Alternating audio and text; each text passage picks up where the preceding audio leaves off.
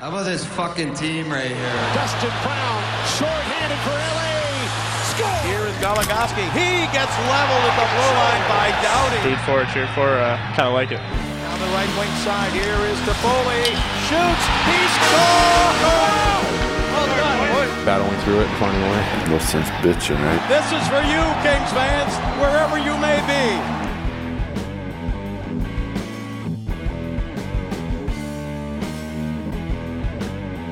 Even though we recorded in the middle of the summer, I feel like it has been forever since we've done one of these. Probably because a lot of things happened like right after we recorded. So we're going to backtrack a little bit, and I will first ask Diane, how have you been this summer?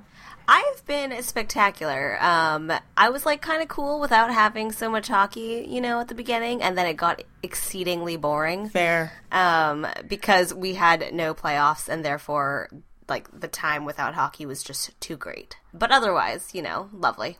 How about you? My summer has been pretty good.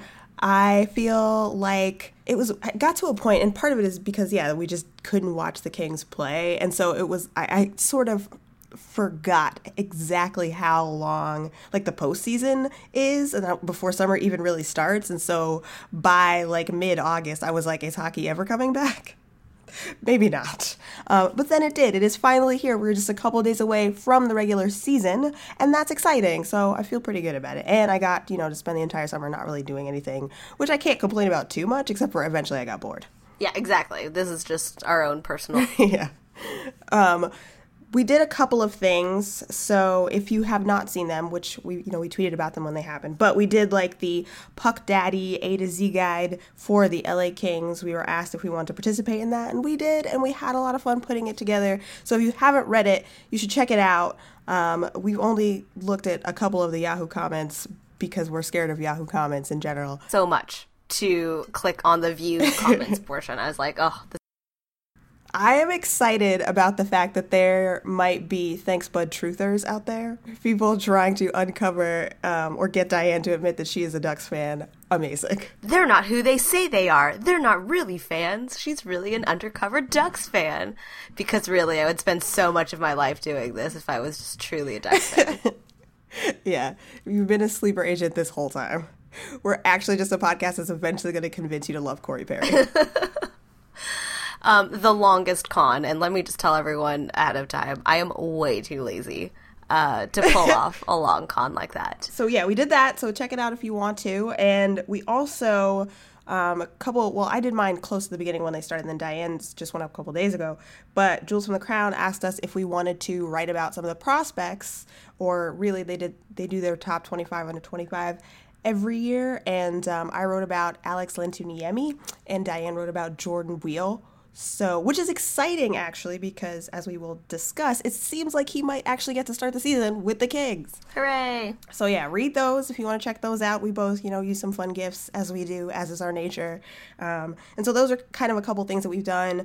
And now, you know, we started posting a little bit. But first, the way that we always kick off this podcast for the season, Frozen Fury just happened, and it was the last one at the MGM Grand Arena. So it was it was pretty special, and it was f- the first time that the two of us got to see the Kings win a game against the Avalanche in that arena. Yeah, so we're pretty happy about that one that we didn't travel all the way to Las Vegas only to see them lose like we had for the last two years. Because uh, the the year that there were the two games, one with the Rangers, one with the Avalanche, uh, we only saw the losing Avalanche game, so boo for us. But finally, we are winners and have seen them play, and a pretty I was gonna say excellent game. I'm gonna say high scoring game. Um, they they scored four to zero, shut out the Avalanche. But if anyone watched the game, it kind of looked a bit like a slapstick comedy because everyone kept falling in ways where their limbs just flew everywhere, and it was kind of crazy how slightly out of sync they were. Like not to be a total downer about it, I'm very glad that they won, but like the the back and forth in the neutral zone was slightly concerning. it was pretty sloppy. And I mean, part of that, and I noticed it especially anytime the Avalanche went on a penalty kill, like they're just really aggressive. They're not a very good team, but they're very aggressive in their methods of not goodness. so it kind of seemed like they were all over the Kings all the time. And I know both of us have actually talked about in some games during the regular season between the Kings and the Avalanche, although like both of those teams have had some roster turnover. Uh, is the fact that they make even though it's not always true because like the kings like had doubled the shots on goal that the avalanche had they make the kings look like they're always just slightly out of position or like they're trying really hard to stay in position i don't know something about the avalanche just makes the kings look super confusing particularly in the neutral zone Um, I think part of the times, like we've for whatever reason, have seen the Avalanche play a lot um, during the regular season, and they seem to be a fairly fast bunch. Um, so it tends to, you know, kind of the, the Kings play a hard game, but not necessarily a very quick one. So um, sometimes it just makes them look a little silly. Yeah. Um, there was some interesting, ridiculous fights. Actually, the goal scorers in that game also were kind of hilarious in that it was Dustin Brown um, with a pretty dirty goal, and then Kyle Clifford also with a pretty dirty goal. Although the keep in by Derek Forbort was amazing, that you know let allowed that play to happen. Then Trevor Lewis with a pretty goal that like here's the thing about Trevor Lewis. I feel like even though he scored nine goals last season, it seemed like all of his coolest goals were like pretty much a result of Tyler Toffoli being amazing and Trevor Lewis not fucking up, capitalizing on those moments. And um, but this one, unassisted, Trevor Lewis, real nice goal. So good job, sir. It was ki- it was like I cheered so loud when Dave Joseph announced that the Trevor Lewis one that he had scored a goal and two that it was unassisted. It was slightly embarrassing, but it was a really nice goal, so totally warranted. I had fun with it. Of course, he then got outdone in terms of slick, nice goals by Marian Gaborik roofing the puck from his knees. Very reminiscent of basically every goal that he scored in the postseason series against the Ducks, where he was either falling down before the goal or after the goal or during the goal, just always falling. I think it was Ryan Dunn on who pointed that out on Twitter. Like Marian Gaborik has like rediscovered his scoring touch, which is falling down, and it's true. It works for him. Just fall a lot, and um, that play. I mean, Gaborik was um, Gaborik. Kopitar on that play was all over. Um, who was the defense? Was that was Barry on that play? I forget which guy it was, but Kopitar held it out, got the puck at least out, and even though Gaborik fell down, he still made it happen. So good job to those two, especially because that top line has not had a whole lot of chemistry, it seems like, through preseason. Yeah, that was their first goal of the preseason, and I mean, for a while, everyone's been a little bit, you know, concerned that nothing. It doesn't really seem to be clicking. Like they did score the goal, but for the most part, the, play during the entire game wasn't very in sync. They didn't seem to be as dazzling as everyone had hoped when Lucic was put on that line. Um, maybe that's just a preseason thing. Maybe that's gonna kick into gear eventually and, and work out. But as of right now, um, it's not like the big scoring goal like people thought it was going to be. I mean, again, like you said, it's a preseason, a lot could change. Was it? It wasn't last season. It was the season before, where like Kings centers had gone an entire month before they scored. Um, so if and and I'm actually really worried about the Kings' bottom six because like Trevor Lewis, you know, his last season his production that was pretty high for him in terms of goals, and you've got like Dustin Brown who'll probably be on the third line right now. He's on a line with Lewis and Shore, and then hopefully Jordan Weal will provide some goal scoring if he does get to stick around. But like guys like Andreoff and Nolan and Clifford, as hard as they work, they're not goal scorers. So I'm worried about the bottom six, but if by some miracle, guys like Lewis and Clifford and maybe Weal can pull out these goals until Lucic, Kopitar, and Gaborik get it together. And then, um, I mean, Tyler Toffoli scored a hat trick in one of the preseason games, but hopefully that 70s line still plays really well and they can figure it out. I feel like there's potential there, but it is kind of like, look, I'm already concerned enough about the bottom six not scoring any goals, so you kind of need everybody in that top six to really be firing them. right. Um, Kyle Clifford seems to be doing his level best to become some sort of like elite bottom six player, um, Yeah. as everyone in the arena noticed. Uh, which was kind of great to hear, kind of like the rumblings as we were sitting there. Um, as Kyle Clifford had the puck in the offensive zone and just ended up circling the goal. You thought that he might pass to someone to kind of like set up a play, but no, he just continued to like circle Yeah. the zone. And some dude next to us was like, "Come on, Cliffy, do another lap," which was phenomenal. Perfect. Uh, yeah, I like that he was just like running, you know, doing some sprints around everybody. It was cool. And the Avalanche didn't do anything. They just mostly let it happen. It didn't result in a goal or anything, but it was pretty insane to watch, especially because, of course, he had that goal earlier in the game where he essentially like pushed uh, Reto Berra out of the way to put that puck in the net. Kyle Clifford had a pretty great night. He was, I believe, the first star. He was and indeed. he earned it. Um, he was the first star to like humongous cheers. It was kind. Of, it was. It was like honestly one of the best things I've ever seen. people were stoked, including us. Um, there were also a couple of ridiculous fights. I mean, Trevor Lewis fought Nathan MacKinnon, for example. I don't know why that happened. Um, Dustin Brown fought Jarome Iginla. Also, not sure why that happened. I mean, the Iginla one, I think there was like a hit that Dustin Brown had that was clean, but Iginla didn't like it or something. I don't know. It was kind of crazy that, like, of all the people to fight, is like this collection of guys who aren't really fighters. Yeah, it's it's like only people who were drafted in the first round were allowed to fight, and it was like the weirdest collection of them were the ones that ended up doing it. So you know, Never forget that Trevor Lewis was drafted in the first round. this is why I'm, I'm reminding everyone right now. Um, but I guess that's what happens in Vegas. Everyone goes slightly crazy and decides, like, "Hey, I'm in the MGM Grand Arena. They hold boxing here. Let's do it." Mm-hmm. And I guess they got kind of overcome with like the fight in them. Uh, to no avail, really. Like none of the fights really panned out to be crazy. I don't think Trevor Lewis got a few punches in, but otherwise, I don't think Dustin Brown got any punches. I don't think he did either. he pretty much just got his butt kicked by Iginla. He's too busy like focusing on eating well. You know, he's got other things on his mind. He didn't really practice the fighting during this off season, which I'm okay with. exactly. We don't need we don't need too much more of that. Let someone else take care of it. He doesn't need to, to handle that one. Did you see the thing today from um, what's the guy Josh Cooper from Puck Daddy? Right, that's his name. right? Yeah, ab- about Anyway. the uh, nutritionist. Yeah, I liked Dustin Brown being like, I like dairy a lot. and I had to cut it out. Also, him being like, this probably wouldn't work if I didn't like vegetables. That was like one of my favorite parts. yeah. I don't know why that was so charming that he's like it just seemed very like introspective like you know this probably wouldn't work so well if I didn't like eating vegetables. Like that's such like a little kid thing to say. I don't know. It was funny. I'm glad that you're eating your vegetables now, Dustin Brown. More of them, presumably. Um, I'm sorry that you had to give up dairy because things like ice cream are delicious. But the dude looks so ripped this summer. It's amazing. And I hope it translates to him scoring more goals and stuff. So the Kings finished the preseason with a 4-1-1 record, which doesn't really mean anything except the some of the heartening things. Like despite the they had a you know a couple games in there where they couldn't really score. Um, despite that, something that's fun is that they still remain a pretty amazing possession team.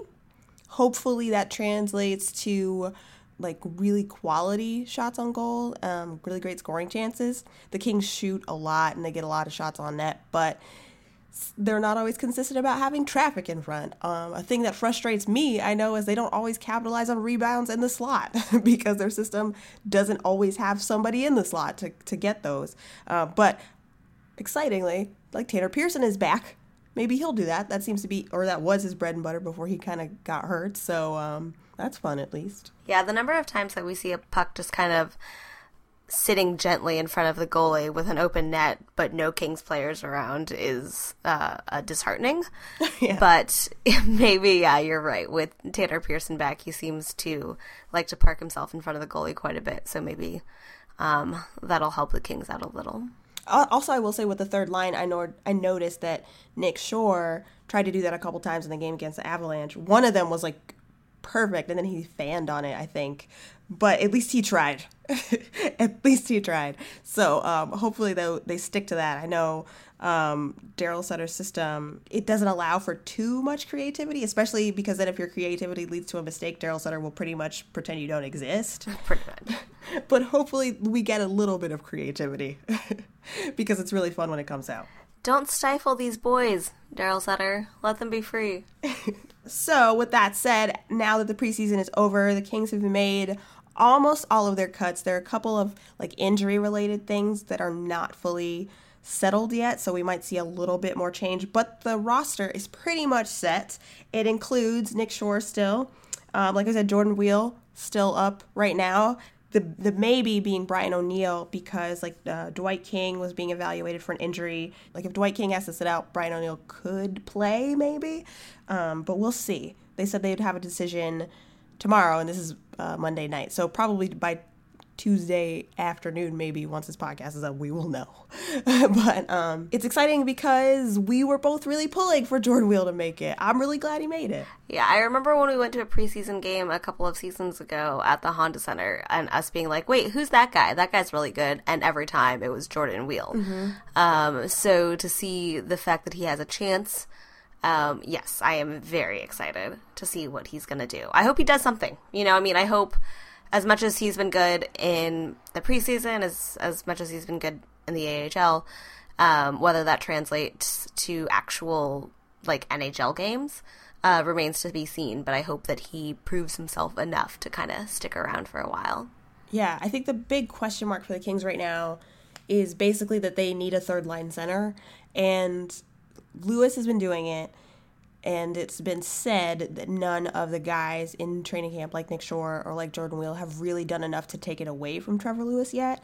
But what I'm hoping is that competition sort of keeps on going throughout the season because they do want to eventually find like the right guy. But and I think pretty much like having those guys not pit against each other necessarily, but you know, they all want to be the person and be the best and find that stable spot in the lineup with that ice time. So having those three kind of competing a little bit in a helpful, friendly way, I think could make for um, something exciting with the roster. And I, I also want them to find the right one because I feel like Dustin Brown, just, you know, he's a guy that kind of, it depends on how good his center is. When he was playing with Andre Kopitar, Dustin Brown was doing really good things for a long time. And, um, last season Jarret Stoll was kind of awful as the third line center. Dustin Brown never really got much going. And so I'm hoping if they find somebody who really excels in that position, guys like Brown will um, you'll see an increase in their production as well. Especially with Brown like working so hard um, during the off season with his nutrition, with his strength training, with you know just being um, in shape for the season.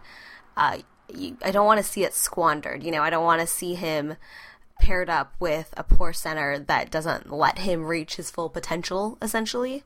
Um, so in that, I really hope that the competition for that third line center just kind of pays off. Yeah, I want to. I want to see it happen. It'll be very interesting. But one one battle though that I did not expect to end the way that it did was the battle between McBain and Schultz.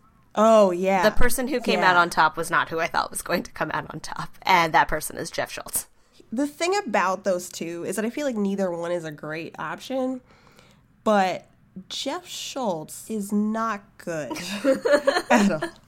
And he also like Jamie McBain isn't great either, but he at least, you know, had some kind of a little bit fluky like scoring things happen last season. So at least that was more exciting, but I don't know. They're both kind of whatever. And so yeah, I thought it would be McBain, but it is Jeff Schultz who is someone we constantly struggle to remember. We're gonna have to remember him he's now that he's like actually on the team. But yes, for the longest time, we forgot that he existed. I gave you a note to re- like a picture of him Yep. to remind you that he was there. The guy who has had his nameplate misspelled. True. Um, So we're not the only people who forget but he, about but here he is, Jeff Schultz. Jeff Schultz. Um, his time to shine is now, apparently. Yeah, and he, you know, he might see some games because like Matt Greene, um, battling a little bit of an injury, and it's right now said that he's doubtful to play in the home opener. Jake Muzzin also was injured in a preseason game and has been day to day. He says he'll be ready, but we'll see. So like, there's a little bit of a little question marks to start the season for the Kings on, defense, which means that someone like Schultz could see some ice time. He has quite an opportunity there. Uh, so you know, hopefully he does well, and good luck to that dude. good luck, Jeff. Schultz. I mean, we wish him the best. We haven't seen, it hasn't been too promising, but um, I won't, you know, I won't count him out. yeah. That's the best that I can muster. With the changes in the roster, which by the way, it is kind of interesting. This is probably the most change the Kings roster has seen in the last few years. So it's exciting. Slash, I spend every day crying about Justin Williams, but it's fine. I will get through it.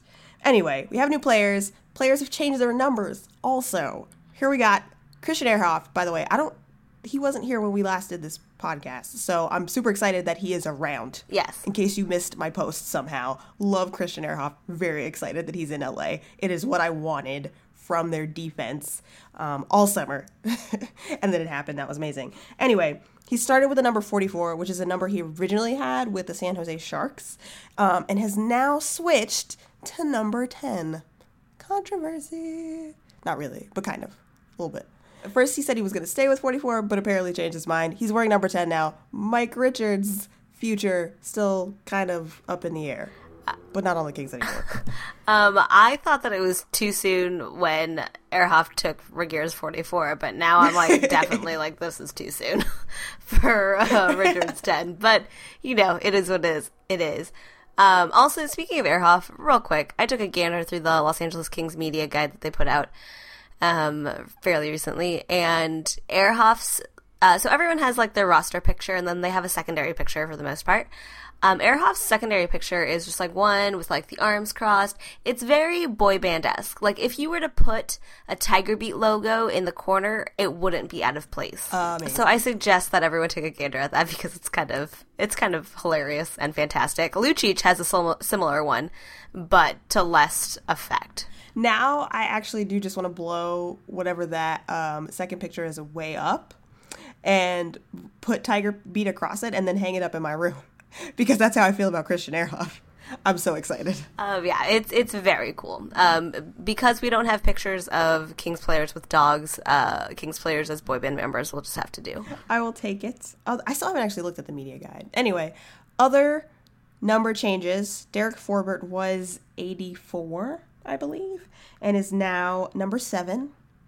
And Jordan Weal was number 60, is now number 19. Nick Shore was 37 and is now number 21. Now he has to live up to Matt Frattin's legacy with the Kings. Can he do it? Oh, I hope he can because otherwise, all of this will have been for naught. I mean, I'm just saying you could make um, a s- argument kind of that Matt Frattin, part of the reason the Kings won the Stanley Cup in 2014, his sacrifice helped the franchise. We got married, Gaborik. married. Gaborik nearly tied Wayne Gretzky's goal, like, uh, yeah, Wayne Gretzky's record for number of postseason goals. Just saying, Matt Frattin really important. Can Nick Shore live up to that greatness? What being so terrible that he can get traded to a different team so that the Kings can win the Stanley Cup? I mean, it's probably better if he's just actually good and will actually help the Kings play um, and score goals and make it to the playoffs. But I mean, I guess barring that, he can just be good, like good enough to be traded, but like bad enough to not stay on the team. Um, and then trade for someone else. So, you know, he's got a lot of options. If all else fails, there's Columbus, is what I am taking away from his number change. Good luck to Nick Shore. I hope he does really well. Oh, were there any other players during the preseason that you found really exciting to watch do their thing? Or there, I mean, like, it's cool that the AHL guys are now on the West Coast. They are the Ontario Reign. We plan to go see them at some point. But are there any of those dudes where you're like, I'd really like to see them on the Kings roster sooner rather than later? They later they. I would you. like to see Michael Mersch on the Kings. Same. He was great during the preseason. Um, obviously, he just needs a little bit more time uh, polishing up his game. Uh, the mayor actually quoted Fuda and said that Sutter told Michael Mersch, "You gotta." Got some scuff on your boots. You have to put some polish on them, which is absolutely a Darryl Sutter thing to say. um, and probably a little true. Just uh, get a little more time kind of fixing up your game, uh, polishing that up. But um, I know that he was also sent out just because he didn't have to go through waivers, so it was a lot easier in that decision. But you know, perhaps a chance later on in the season. I'm excited to see what he does. Yeah, a lot of people say there's a possibility that he could be a mid-season call-up. Um, you know, assuming like if there are injuries or for some reason someone gets traded or something like that. So we might see him this season, but if not, I think he'll be so exciting to watch play on the Reign and then watch play with the Kings. If not this year, then possibly next year.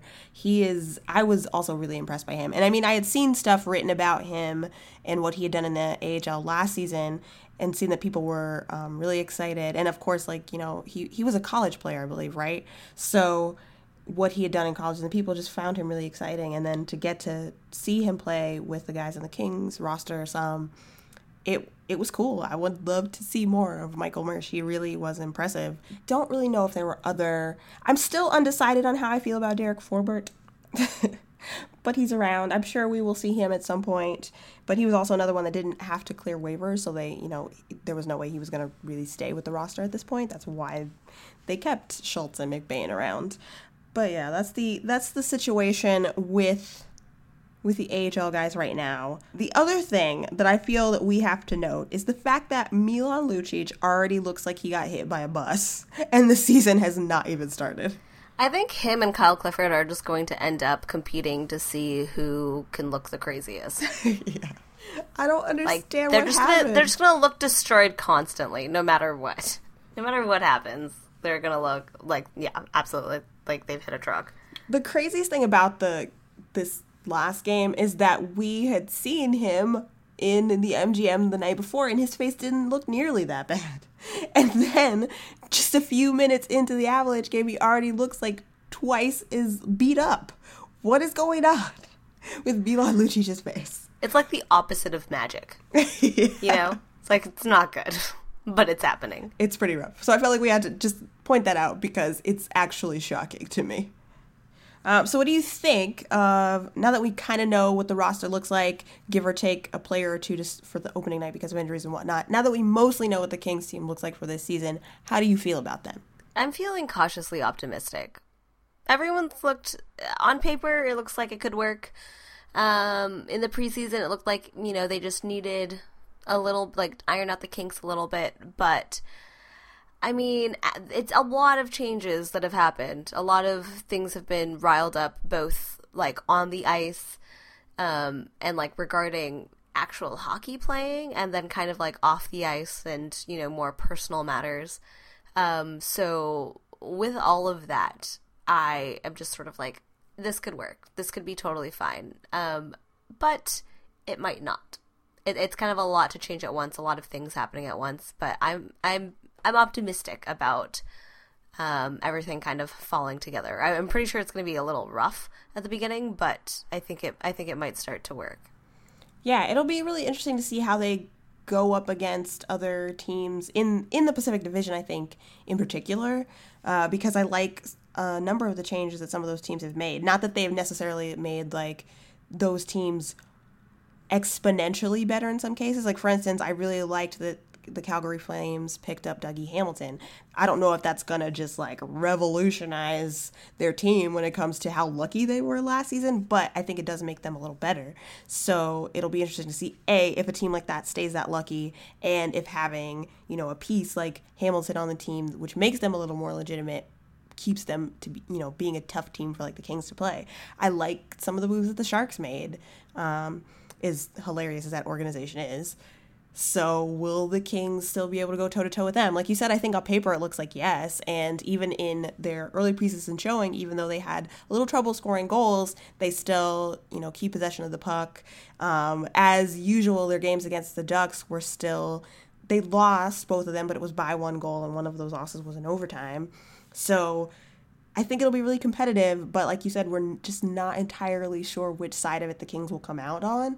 Hopefully, if they can win in overtime and the shootout whenever that happens, they won't run into what they did last season, where it was like just a few points shy of making the playoffs. But I think it'll be interesting to see how things shake out. Like, I think everything looks positive but hopefully the gelling happens, especially on that top line, and they score a bunch. Um, I would like to see Andre Kopitar break 70 points again. I would also like to see, by the way, Andre Kopitar sign a contract. What's up? yeah, that's uh, that's kind of worrying. Um, and I know he was like, "Oh, let's not talk about anything during the season, but please talk about stuff during the season. Like that's fine. Yeah, like let's let's sign something out sooner rather than later." I would love to have the season interrupted to tell me that Andre Kopitar had signed a contract. I don't have a problem with that at all. Actually, I would actually probably prefer that. yeah. Uh, than the like constant waiting. Um, so if that could happen, that'd be swell. So yeah, side note for that. But anyway, I hope that t- top line clicks and we get a lot of goals and that things um, go the way we want them to. That the Kings are luckier rather than seem to kind of struggle with scoring and things like that all season. Uh, because I'm kind of tired of that story. and I want something different. I think it's going to be a little different just because the Kings are now fully aware of the fact that they can't just, you know, tiptoe into the like end of the season or to the playoffs at the end of the season. They they see like kind of like the danger that um that can happen. So I think now if they see themselves dipping into like dipping in the standings a little bit, it's going to be more of a concerted effort. Not that they weren't trying before, but it was always, I felt like, oh, well, we still have time. Or there wasn't necessarily that sense of urgency. But now I think they know the consequences, so it'll be a little bit different. I don't really expect them to like win the division or anything. That's just not really their style. I mean, if they did, cool, but I don't expect them to. But I do hope that they get it together a little more and don't have too many of those games where it's like even though we saw a couple in preseason where it's like they have all of the shots and none of the goals. I hope they figure that out somehow. I don't want to see them panic, but I also don't want to feel like they don't care. basically. So hopefully hopefully we get that sense of excitement and a little bit of urgency throughout the season because that's what I want to see. Hopefully they all are on at the same time. Last season there was a lot of like the forwards are scoring a lot of goals. Jonathan Quick can't save any goals. Or it was like Jonathan Quick is saving everything. For some reason the Kings can't get any shots. Um happening. Nobody was ever on target at the same time. And hopefully we don't run into that again either. And now I think you're dreaming too big. I'm just saying it would be nice. Um, the lot of off ice things have happened too since the last time we recorded because I think we recorded in June. So Slava Voinov had not pled no contest. That happened. He went to jail for a while and then he was held by immigration and eventually decided to self depart to Russia. He is going to be playing in the KHL. And the Kings released a statement after his decision to self depart, which I thought was mostly unnecessary as statements go. But how did you feel about it? I thought it was like a, it was weirdly like defensive, just like we were totally gonna terminate his contract, but now that he's gone, like we don't have to worry about it anymore. I'm like, okay. Yeah. Did you did you really need to mention that? Just be like, like regurgitate the facts and then go on your day. Like it was, it was kind of strange the the way they announced it. A because nobody is going to care, or B believe you at this point. Like it's very right. easy to say that we were totally going to not let him play the whole time when he's already leaving. So that was weird. I didn't think they needed to say that. I did like like the only thing they needed to keep what should have been the statement was that they had acknowledged his decision to leave and then announced their that they were planning to roll out those initiatives that's really all they needed to say they didn't need to say anything else. But they did. It was kind of messy. But at least they did eventually follow up on introducing those new programs which i was glad to see. We had first heard mention of them in katie strang's article in june. And um, then they followed up on them and released them in early september. Interesting thing about some of that, they're working with a bunch of different people, including Peace Over Violence, specifically to focus on the domestic violence aspect. I had heard, not that we have too many sources, but I heard that the Kings had started conversations with Peace Over Violence in November. So pretty early on after Slava Voinov's arrest and um, eventual charge, and they find they put together a program and they really worked on it. And hopefully, we will see a little bit more about what that looks like um, because obviously these are programs given to the players. So we may not see a whole lot of how it's executed, but I would like to hear more details. Um, and speaking kind of kind of rolling back to Slava Voinov's deal, he is gone. He's playing in the KHL. Um, I really hope that his family has like the support that they need in Russia. That was one of the not good things about kind of the fact that potentially he might stay here was that there's plenty of like domestic violence networks that mm-hmm. she could have been involved in. Um, whereas I am less hopeful about that in Russia. Right, yeah. But I hope that, you know, everyone's doing all right. That was my thing because part of his sentencing was that he had to do a mandatory, um, I think it was for a year, but I mean, correct me if I'm wrong, anyone, but I think it was a 52 week program that he had to go in that was basically counseling and whatnot. And so now that he's in Russia, I don't know if he has to do that. Like you said, we don't really know what kind of support his family is getting. So I don't really know how to feel about it. Like on the one hand, like we were always very honest about the fact that we weren't emotionally prepared to watch Slava Voinov play hockey with the Kings again, but at the same time, we're very aware of, you know, the people to be concerned for are Slava Voinov's wife and um, her child. and we don't know what's going to happen to them now. So it's it's it's still we always kind of knew there was not going to be a, a win here, regardless of what happened. Um, but I do hope she's okay. And unfortunately, they aren't here to be part of these programs. So I hope that they help other people, you know, involved in the King's organization to either learn better or if someone eventually needs help or something that they can get it. Um, it's tough, man. Meanwhile, while all of this off ice conduct awareness initiative is coming out, um, obviously the media is going to ask the Kings player players about this, and strangely, they seem to be asking Drew Doughty. Um, what do you think about that, Chanel? I am so frustrated. I have to. I've I thought about writing about this, but it's been very hard to organize my thoughts. So I'm just going to babble a little bit about it here and try to work through them. Here is my thing. I'm really frustrated both with the Kings organization and with the hockey media, um, and not just local, national level too, because of course some of the first articles that we really got with statements from players were those things that Pierre LeBrun wrote for ESPN. And if you're going to ask some, we know why you're asking Drew Doughty about off ice issues. We know. and it's not just because he happens to be there with Andre Kopitar.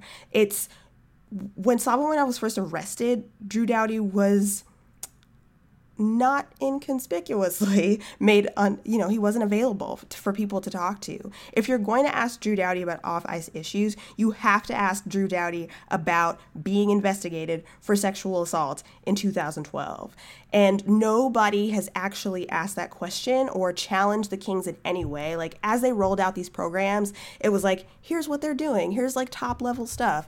But nobody asked them specifics. Like there were some quotes from Peace Over Violence where they talked about like, oh, we want to integrate with wives and stuff to form a relationship with them.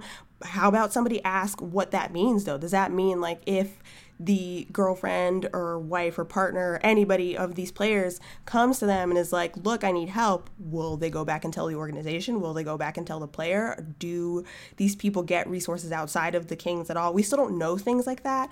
We still don't know why three years ago when Drew Doughty was investigated for sexual assault, which is something they don't friggin' talk about still. Why didn't the Kings come up with programs then? I feel like the NHL still treats the idea of being more proactive and vocal about these things is some kind of admission of guilt, which it shouldn't be. You don't have to mention that Drew Doughty is innocent. You know, like if you don't, you don't have to say whether you think he's innocent or guilty. You can still be like, look, at the very least, being involved with this has made us want to um, be advocates against sexual harassment, against you know domestic violence situations and they didn't do it three years ago and nobody's asking them about that nobody's asking if drew doughty has done anything to to promote advocating against sexual assault or anything like that since then if he's learned anything at all because he never had to talk about it then the kings didn't either.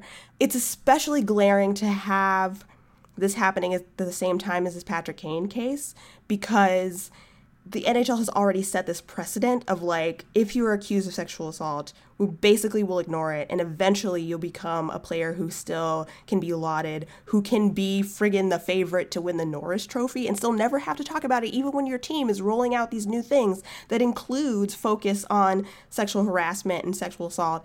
I just don't understand why nobody's asking. I don't understand why they can get away. Like, I don't think the Kings would be forthcoming with this kind of stuff because it's easier for them to ignore it. But I don't get why nobody is even asking those questions to see how they respond, to see if they've done anything. Because again, it could have, this is something they could have looked into doing three years ago, is forming these partnerships. Or even before that, when um, their assistant coach at the time, Mark Hardy, got arrested for um, a sexual assault and was charged and had to go through that whole thing. The charges were also eventually dropped. But in 2010, I believe that is when that happened. Why didn't anybody talk about it more there? Why is it now five years later that they're finally addressing these programs and trying to attack these partnerships, which I'm grateful for and I hope they're legitimate, but I don't understand why they don't have to a- answer hard questions about any of this stuff. What's also kind of crazy just about the asking of Drew Doughty is that they so obviously don't mention it. Mm-hmm. And like if they were to ask someone else about the initiatives, there's plenty of other people. People with, you know, Dustin Brown has spoken about how once uh, the whole Slava Voinov thing came out, he had hard talks with his wife about you know, what would happen, what would they do, so on and so forth. Um, so if they had asked him and just like ignored Drew Doughty completely, I wouldn't agree with it. Of course not. But I would understand, you know, I could see what they were doing. But to ask, to like go and ask Drew Doughty and then just completely avoid like the giant elephant in the room there is maddening. Yeah. Yeah. It, it's, it comes off it, it makes it hard to believe in the idea that they're really looking to do better when at the same time you're rolling out these new initiatives and programs, you're not being entirely transparent about what has happened in that organization in the past. Um, because again, this happened three years ago, this investigation, and whether the Kings believe he's innocent or not, and even without them saying it, it's just amazing to me that they've never had to answer for it. Like with the Drew Doughty thing, too, even at the time, like nobody has ever really dug into why those reports, it wasn't clear exactly when the reports were filed, but in the reports, it said the incident happened in March. That story didn't break until after the Kings had won the Stanley Cup because TMZ broke it, not a local beat reporter in Los Angeles or anybody like that. Why was he allowed to go that many months without anybody knowing, presumably, that that had happened. Did they know? Because it seems like they should have. And if they didn't know, why didn't they know? Like, why are they doing such a poor job that they don't find out about something that serious? There's a lot unanswered, and it it, it just frustrates me that, that nobody is even asking that, these questions. And that instead, we're like thrown in our faces that Drew Doughty has matured so much as a person and he gets to wear a fucking A during the preseason. Like, I don't give a shit. Ask him what has happened since he was investigated for sexual assault. So, obviously, I'm very, very annoyed by the weird trickery going on there. Um, yeah, there's a lot of unanswered there, and um, kind of moving on to like another thing that has a lot of it's like shrouded in mystery is this whole thing with Mike Richards. Mm-hmm. What do we know for sure about it? You know, like about the circumstances surrounding it. We know right now that his contract is terminated mm-hmm. and he was charged with possession, but kind of everything else seems like hazy. It it's I have a bunch of different feelings, but it's fascinating to me just narrative wise. Like when that story broke, I remember um, I think it was another Katie Strang piece where she wrote about how Dean Lombardi had found out on the draft floor and went over to like Chiarelli or someone else. I forget what, what other GM it was that he was talking to and said like, "This is gonna come out. I have to tell you about it now," kind of thing that story still has not come out. We still don't know exactly what happened. We know that it was a border incident. Mike Richards was held and questioned and not arrested or charged right away. The charges came much later. The Kings terminated his contract in between those two things for a material breach, but we don't actually know specifically what the breach was, though there's been a lot of speculation that it's the the possession of OxyContin itself but we don't know for sure. So I'm, I'm really curious to see why they thought termination was the way to go here. And do we know for sure if termination is even possible? Right. Like I know, I know the King said that they were going to terminate his contract, but you know they could say anything. Uh, whether or not it actually holds up with, you know, like the standards of the NHLPA and whatever drug policies that they have um, initiated there. Um, I know that there's like mandatory steps the Kings have to take if there are, you know, drug issues, drug problems. Um, I'm, I'm 100% sure it doesn't go straight to termination. So um, I'm kind of curious as to what exactly is going on, but that's one of those things that we have just so little information on. Yeah, even um, so, like today, the news came down that Zack Kassian is entering into stage two of the substance abuse program that the NHL has. And if you look at all of the stages, even like stage four, I believe is what it goes up to, and it's like a player can be suspended indefinitely. They may never be reinstated or allowed to play in the league again. But even that is not like t- contract termination, basically goodbye, you don't exist anymore. Uh, so it's fascinating to me that that's the route that the Kings went. I mean, obviously, you can't ignore the fact that it's a boon to them financially if they don't have to pay Mike Richards a bunch of money for not playing, including like there were two years where his cap hit while not being on the roster would be four million and something. So of course that is part of it, and then they would only have him on the books for five years after him leaving the team versus the 10 years if they just bought him out. So that's obviously a factor, but it is interesting that they would choose termination, which doesn't really have a precedent, could set a pretty devastating one for players around the league. So you know the NHLPA will probably fight it as hard as they can. And yet the Kings were like, this is the route we're going. The Kings are being very like, I do what I want about For sure. everything that's happened this summer. All of the kind of like off ice misconduct. And it just it just hasn't been handled very well at all. And so we still don't know where that's going to shake out. I also just, I mean, this is a team who, like Dean Lombardi, even recently was like, I thought Mike Richards was going to be my Derek Jeter, uh, which is pretty huge. So it, it sounds, I mean, I don't know. Who knows? We've talked about how much we do or do not trust things that Dean Lombardi says, but he is still saying, at least, that he cares pretty deeply about Mike Richards. And even Mike Richards, up until he got terminated, was saying that he would prefer to stay in Los Angeles. So it, it's also not even like nobody even had thought that the relationship necessarily went sour. Everybody was very sad that Mike Richards was not good enough to play on this team, but it didn't seem like there was like something insidious happening here. And now it's kind of like, I don't know, are they friends? Do they still talk to him? Where is he? Ter- contract termination seems pretty serious. Was there anger all of a sudden? Like in the span of a couple days too, because like the draft thing, they found out the draft on Friday, the termination came a couple days later. I, there were like a hundred questions to ask about this case. So so many questions, so little answers. Mostly, I just want to know: is he okay? Like where? That's- Like no hide nor hair. We haven't seen any of him anywhere. Yeah, there were like one or two pictures because he still did his charity golf tournament that he does every year. So he still did that. Uh, he was hanging out with Cabbie Richards from TSN at one point. That's all I have seen of Mike Richards for months.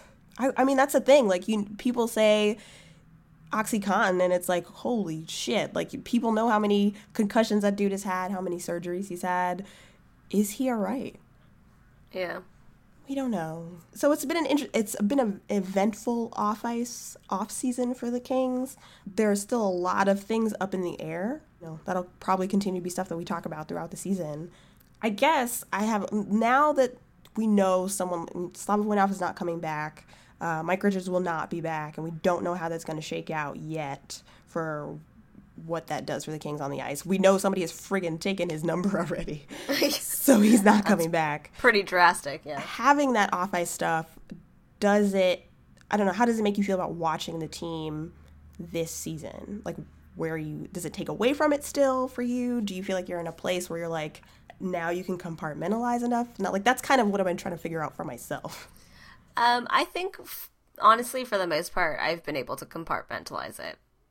Um, not that I am, you know, dismissing it completely. Not that it's not on my mind, but I just like when it comes to actually watching a game, I honestly don't really like worry about it too much. I do think like going to Frozen Fury. I mean, even just like us talking about like stuff at the beginning of this particular podcast, and even like the second half of the podcast we did over the summer, like there are still a lot of things about this team that I do find really exciting. And for the most part, I think there's still a lot of good they can do. Like even my frustrations I was talking about with Drew Doughty and how they don't talk about it. An easy way to fix that is to fucking talk about it and have real answers and don't let that guy go out there and say things like it's cool that we have someone like Brantt Myhres for our guys to talk to, but not that there's anybody on our team who has any problems. Dude, did you see what happened to your team the last year? Were you around for it? Maybe, I don't know. Don't say a thing like that but I still think that's, you know, salvageable things. They can still do a lot of good. So I think for me, I'm at the point where I'm like, there's still a lot of stuff I'm disappointed in and have problems with, but continue to hope that they take kind of some some good steps, some steps in the right direction still. I like that they have programs. I hope they're legitimate and I hope whatever I hope if that we find out what's happening with Mike Richards, and I hope that when we do find out more about what's happening with Mike Richards, it's not that the Kings just abandoned him or anything like that. If he is struggling with addiction, so I'm kind of in a place where I'm like, I have a lot of questions, I have a lot of things I'm worried about, but there's also still a lot of guys I'm excited about, and I'm hoping that they kind of continue in a positive way as much as they can, if that makes sense. Oh no, absolutely. It's not like all of this off ice stuff has been horrible, but it's not like it's not scorched earth with like the Kings quite yet. You know, they're still at least doing good, improving, and and stuff like that. So you're right. It's it's they still have plenty of good left that they can do. I did also like um, in one of the articles I read. Maybe it was that same, or no, there were. Uh, yeah, maybe it was the same one where there were a little more details about the peace over violence and and and that guy who they just hired to talk with players about drug addiction and stuff like that. At the very end of this article, Dustin Brown says they're starting from scratch again. Basically, that all of the goodwill that they had built up with fans is gone now and they have to start over. And I really appreciated having that kind of awareness on the team. I have a lot of affection for Dustin Brown. Not even I was just about to say Dustin Brown's great. Yeah, like not even necessarily for like play on the ice, even though I've enjoyed when he plays well and but even in this stuff, I I like that he seems really self aware about stuff like this. And he was like, "Look, we got to start over," and it's like, good. I want you to do that and and be sincere about it. And I hope that um he's serious, and I hope that that provides an example for other people in that organization. And it seems like it could. Um, so so stuff like that, I think you know, makes me feel a little positive. And, and another interesting thing, this is, I mean, it's it's not to do with the off ice issues, but a, a thing that I do find fascinating, despite the fact that there there are very clearly some things that the Kings don't talk about, is that they are starting, they are joining the number of NHL teams that have a behind the scenes type of series, which I don't remember them talking about being a thing that was coming, but all of a sudden it was like premiering Tuesday, Black and White, the new all access series about the Kings. I'm so excited because now that there's no stadium series to uh like, you know, road to the stadium series or anything like that. Um, I was kind of afraid that we'd be back to being like, yeah, I don't know, like only like the scoreboard features as to the little snippets that we learn about the Kings players or whatever. So I'm pretty amped about seeing kind of the the behind the scenes stuff and seeing what kind of like vibe it is. Yeah. What, like what content they put out there. It'll be pretty cool. Yeah, I, I hope it's a lot of fun. The little teaser, the little 15 second teaser was talking about the Lucic trade or whatever, which is not like something I care that deeply about. But my thing is like, give me lots of interesting behind the scenes tidbits with the players. That's cool. Also, some goofy shenanigans. I like seeing that. Um, I'm also curious about how much it'll overlap with the AHL team now that they're closer. Like, I think this is a really interesting time for them to do this and another opportunity for them to have some more transparency if they really want it. Who knows if they'll allow the in-house video team that they have to, to get all that. But I, I think it's fascinating, and I hope it brings like some goofy stuff, some fun stuff, and hopefully a few insightful things. I don't know. We'll see. I always love behind the scenes things. Like I'm the person that like listens to commentaries and you know watches all of the behind the scenes featurettes. So I'm pretty amped about this one. Yeah, me too. That's starting. Uh, it's starting Tuesday. So again, this podcast will go up the day that it's premiering. So maybe we can immediately watch it. Um, but hopefully, it's a lot of fun, and I am glad. That also makes me just think. All right, they finally given me a behind the scenes series. Maybe we'll eventually get that pet calendar we really want. More dogs. Everyone has a dog. Can we just get a calendar of Kings players and dogs? I really don't think it's asking too much. Yeah, just give us what we want, people. Just players and pets. Players and pets. That's all we need. And to and to speak like also I will pay money for this. Mm-hmm. So it is just a good business venture. Yeah, come on. But that, uh, that was thinking like moving in this direction of things that I have been craving. Maybe we'll eventually get there. Um, or maybe there's somebody in the King's organization who's, for whatever reason, vehemently against dogs. I don't know. Who just does not want a dog calendar. I hope that's not the case. But in the meantime, behind the scenes, maybe we'll at least get to see players' dogs in this behind the scenes series. I don't know. Fingers crossed. We can only hope. I don't know. Are there any other Kings things that you want to talk about in our first episode back for season three of Thanks Bud? Pretty crazy. We're on season three.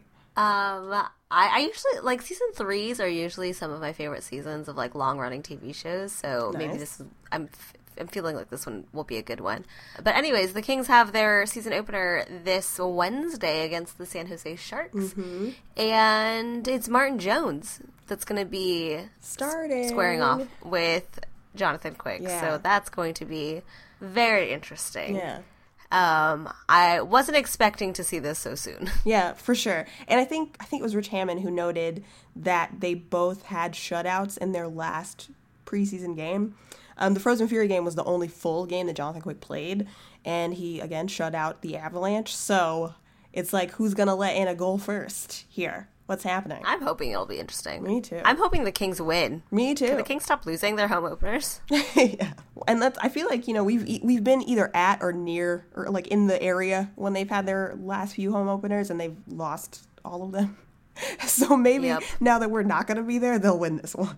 And then we'll know we have to stay away. yeah, we just can't be there for the the, the home openers uh, at Staples, I guess. But hockey is back, which I missed. Yay, hockey. I wasn't sure how much I was gonna miss it, but now it's back, and I'm real stoked. Ready to spend all of my like evenings being like, sorry guys, can't hang out. Yeah. I got a thing to watch. Yeah, that's what I just like this the past couple weeks. I've been like, oh right, now we're back to the point where I just don't see people because I'm invested in this relationship. Oh, it's gonna be good. All right, I guess we will end on that because we've already gone pretty long. Glad to be back and glad to talk more about the shenanigans of this team and around the league. And it seems like there's plenty of stuff happening this season, a lot of big moves. Even like former Kings, some surprising moves there. Like Ben Scrivens got waived by the Edmonton Oilers, which is pretty weird. I will at some point cry about Justin Williams playing with the Washington Capitals. Lots of lots of things to look forward to in the form of tears, but also some joy. Um, also, I just like not Kings related, but speaking of just like lunacy happening around the uh, league, Raffi Torres today Yeah. suspended for 41 games. You heard right, 41 games. I think everyone was kind of like, "Whoa, holy shit!" when um, that one was announced, and has to pay close to like half a million dollars in salary. That's like Um, crazy. That's me. crazy. I mean, he is a repeat offender. He's gotten into a lot of trouble. So I'm like, cool, go for it. 41 games, good. But just if I was him, like just somebody telling me that I was forfeiting, let's see, the exact number is $440,860. If somebody told me that I was going to forfeit that because of a decision I had made, I don't, I, how, I would be pretty devastated. so what is going through his head why does he keep doing stuff like this also he's like barely a hockey player at this point because it's like he's back for a few games he gets suspended for more of them i don't understand raffi torres' decisions This is his fifth suspension. that's crazy which is is nuts. His previous longest one was 21, which was already kind of out of this world, and now it's 41. Yeah. So, um, sounds about right. Meanwhile, his suspension has garnered mostly everyone's like in favor of it, but Jason Demers, for whatever reason, hashtag free Torres. No, thank you. oh jason demers after he had gained so much goodwill from people for the bunch mocks incident this summer it's gone now And then this. one. yeah it's gone On the flip side, other players that have played with Raffi Torres have said, like Ryan Kesler said, same player every year. I played with the guy. He needs to learn how to hit. That has no part in our game. And Shawn Horcoff, who is on the Ducks now, um, said the same thing. Like, loves Raffi Torres, but enough's enough. Yeah. So, you know, I think people are kind of fed up with his yeah shenanigans They're tired right now. of it. They're tired of it, man. And so are fans. I'm sure. Who I, I like? Is there anybody out there who is like, I love Raffi Torres? Do those fans exist? I don't think they can at this point. He doesn't even play for you to love. He's here for a second and then he's gone again. But also the way he plays is a mess. So if he comes back, Will he just like immediately get suspended again? right? Yeah. for like something else in the first game back. But by the way, can we talk about how the f- he was drafted fifth overall? That's crazy. Like this is someone who was drafted fifth. I forgot about that. Amazing. Well, In that in that in that in that year, Justin William was Justin Williams was draft, drafted twenty eighth. Okay. Well, that team made a bad decision. yeah, I'm sure he will appeal it. He has until Wednesday to do so, and even if it gets reduced, it's still going to be a pretty long sentence, I'm sure, or a long suspension. I don't know, man. Like, what are you doing? And I don't think you should free Torres, Jason Demers. I don't think that's really what we need here. Nope. Hopefully that like also warns some other people, but who knows? I'm glad that he's not going to be playing against the Kings this uh, Wednesday. Yeah, so. too. Um, yeah, by the way, this all happened during the preseason. Like, dude, to be so terrible that you're gonna get suspended like before the season season even starts, that's something Come on. like magic. Jeez. Anyways, that's a ridiculous note to end on, but we are very glad that hockey is back. We're ready to devote our lives to hockey again, and I'm sure a lot of other people are too. Uh, we got a taste of it at Frozen Fury, which, by the way, shout out to everyone we saw there. Yeah. Good to see y'all. Nice friends. Yeah, I'm Um, excited. I'm ready for the season. Let's do it. Let's do this. So, our usual spiel, we're back to this, except we have a minor addition on Twitter at ThanksBud, T H X B U D. If you want to email us, chirp at thanksbud.com is how you can reach us. We also just started a Facebook, so we're going to try to be good at that. it is facebook.com slash THXBUD, real simple. Go there, like it, or whatever. I'm a little scared of Facebook because I feel like it kind of brings out the weird in people more so than Twitter, but we'll see how it goes. I forgot. I forgot about the Facebook. Yeah, because we kind of just started it with like, and I put like the articles that we had just posted. Anyway, anyway, it exists now. We're gonna try to use it. I'm Go calling. I'm gonna call our Facebook Jeff Schultz because I'm going to keep on forgetting about it. but it exists. It really does exist now. I think that is all that we have so far. Like I said, if you didn't see stuff we did over the summer, the A to Z guide for Puck Daddy, um, Jewels from the Crown stuff, they're also releasing their Pacific Division preview, and we contributed to that a little bit.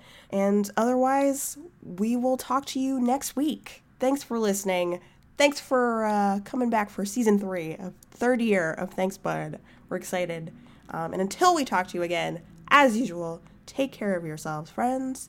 Goodbye. Bye, everyone.